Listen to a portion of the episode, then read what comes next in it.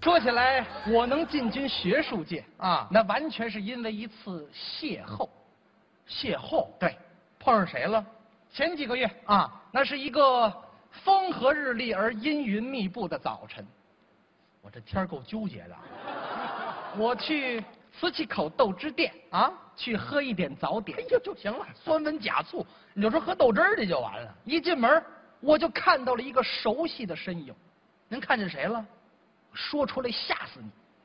我碰到了钱文忠，我是、哦我是很喜欢这个老师的，我也喜欢呢，二话不说，我赶紧过去，我打招呼。问候一下。天啊，没想到在这里碰到您，是啊，没有别的，没别的啊，服务员过来，啊干嘛？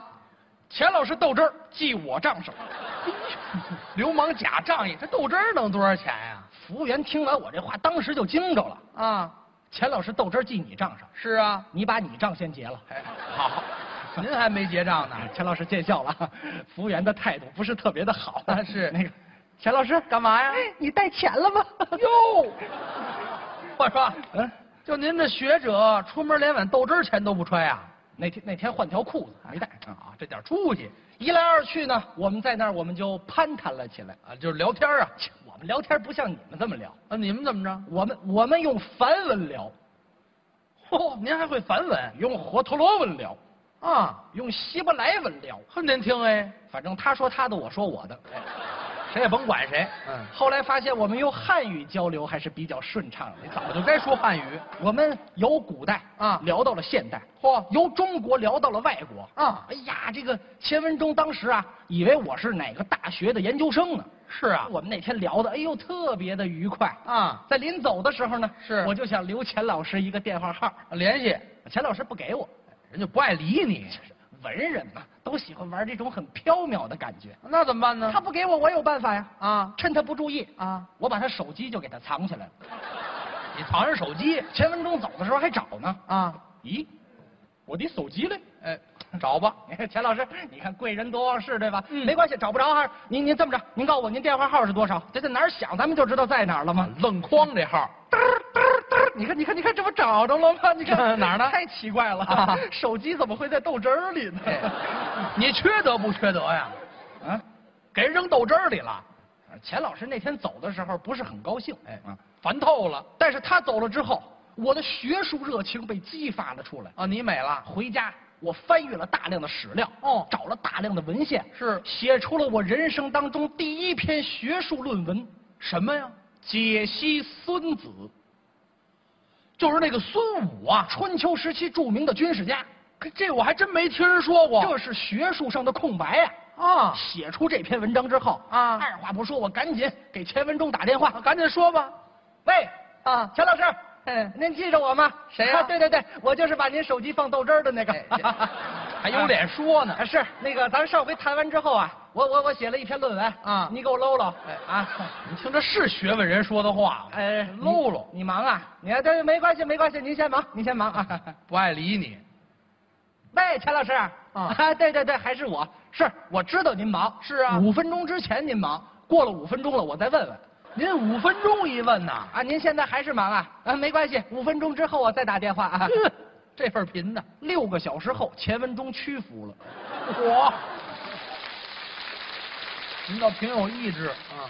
被我的诚意所感动，没有，他是烦透了一听说说我写了这篇论文啊，啊！赶紧就把易中天在北京的住址告诉了我，哦，让您找他去。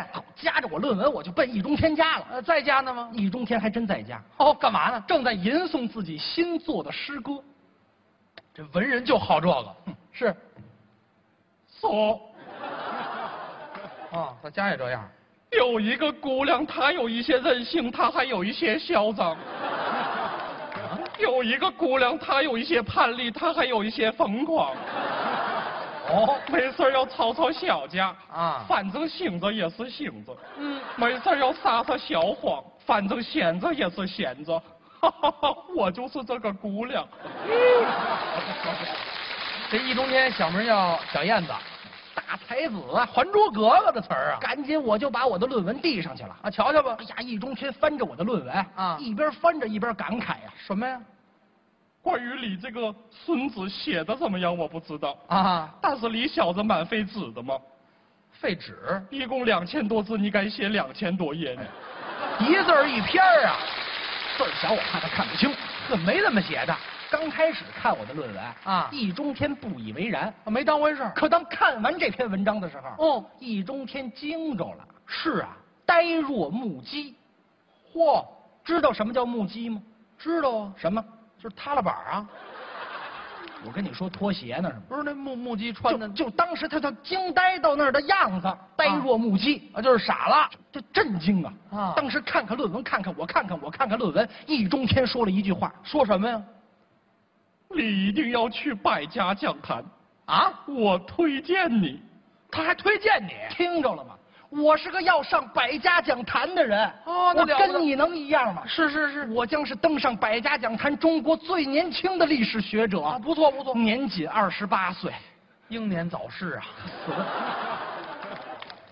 听这词儿这么别扭不，是，我听您这介绍也别扭反正我就是要上百家讲坛的人了。啊，倒不错，易中天介绍的啊百家讲坛二话不说啊安排我的录制时间，没问题呀、拉下请柬去啊给各大院校、各个研究所是哎呦，录制那天来人山人海呀、啊，都来人了你来的那帮人啊，啊，什么人？你要说你是某个大学历史系的研究生，这个站门外头听着去，都没资格进屋。屋里坐的那都什么人？哦，从事研究工作五年的、不少十年的、啊，十五年的、厉害。无期的、对，死缓的，嗯我哟不不不不您是跟监狱说的是吗？